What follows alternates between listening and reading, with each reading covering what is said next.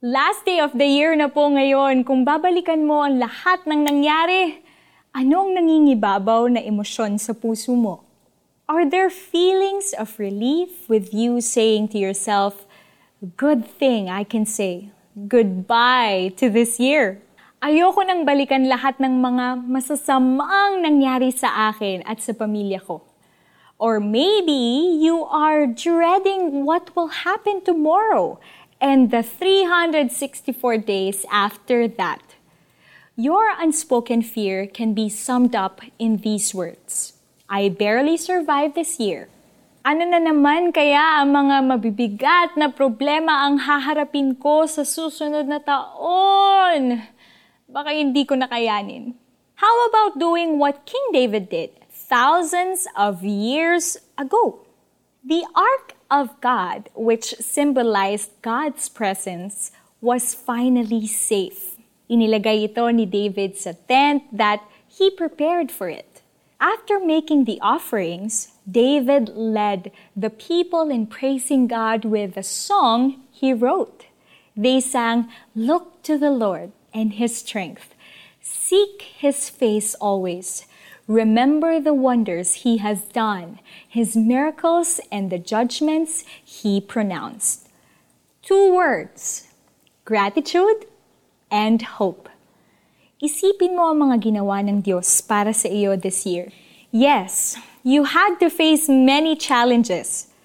But didn't you also experience the faithfulness of God in each and every one of them? Alam mo, you just have to thank God for His abiding presence. Grace niya yun, ha? Never kanyang iniwan. Then, look forward to the next year with hope. Umasa na He will still be there with you and for you.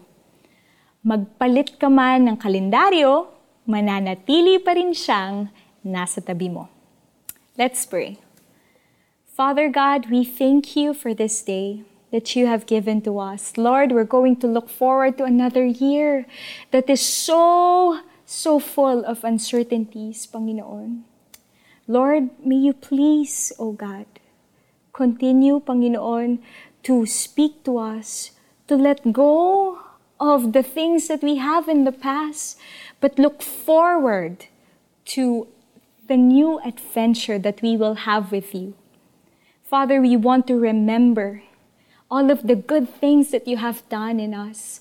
And for sure, Panginoon, you will never fail again. Change your perspective, change our hearts and our minds as we continue our new year with you and with our loved ones.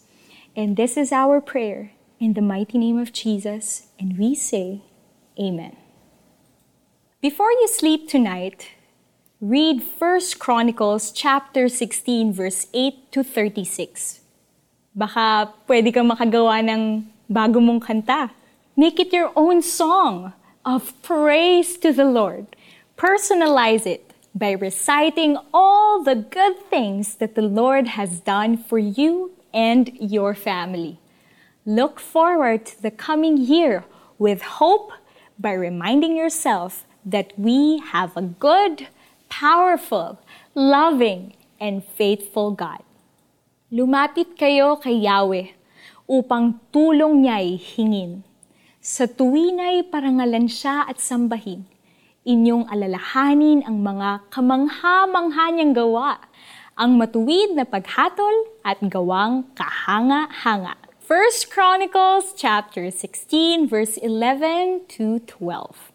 This is Sheena Lee reminding you to have hope in Jesus Christ alone, for He is our bright morning star.